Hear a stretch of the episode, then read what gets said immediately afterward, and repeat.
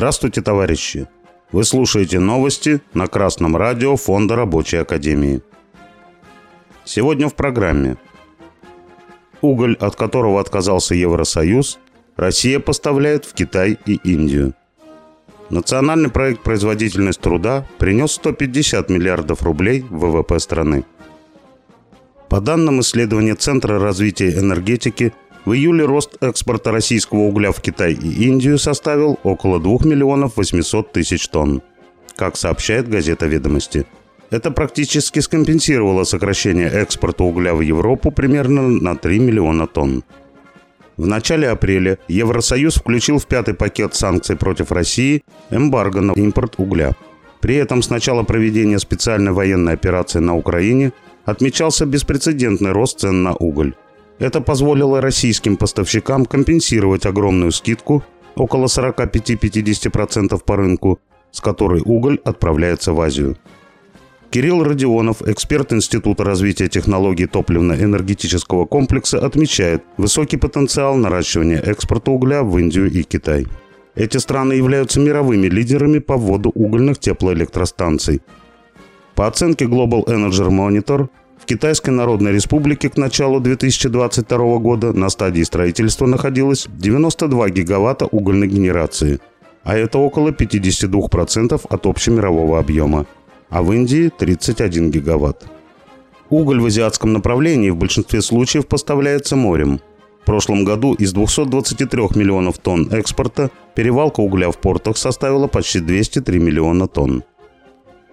Красное радио Фонда Рабочей Академии напоминает, что периоды оживления промышленности наиболее благоприятны для успешных коллективных действий рабочих соответствующих отраслей, и в частности морских портов – Рабочие вправе продемонстрировать силу, которая и обеспечивает этот промышленный рост.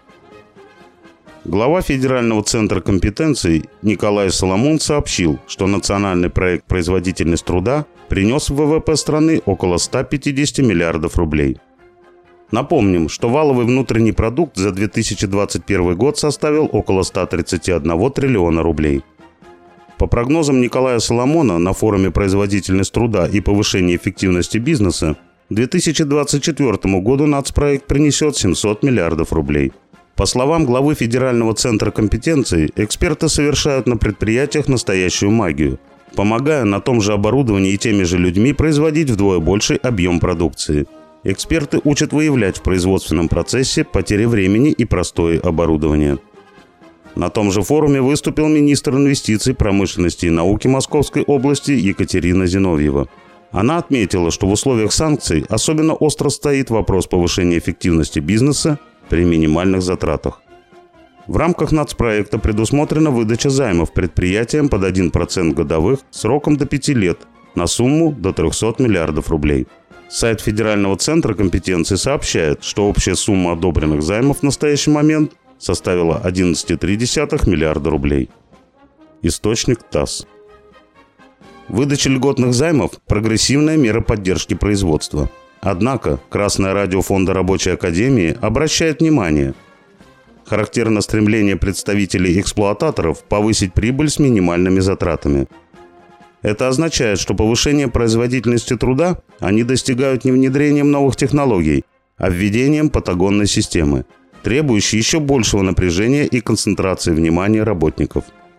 Пока собственники предприятий заставляют людей и машины работать на износ, прирост ВВП будет ничтожным.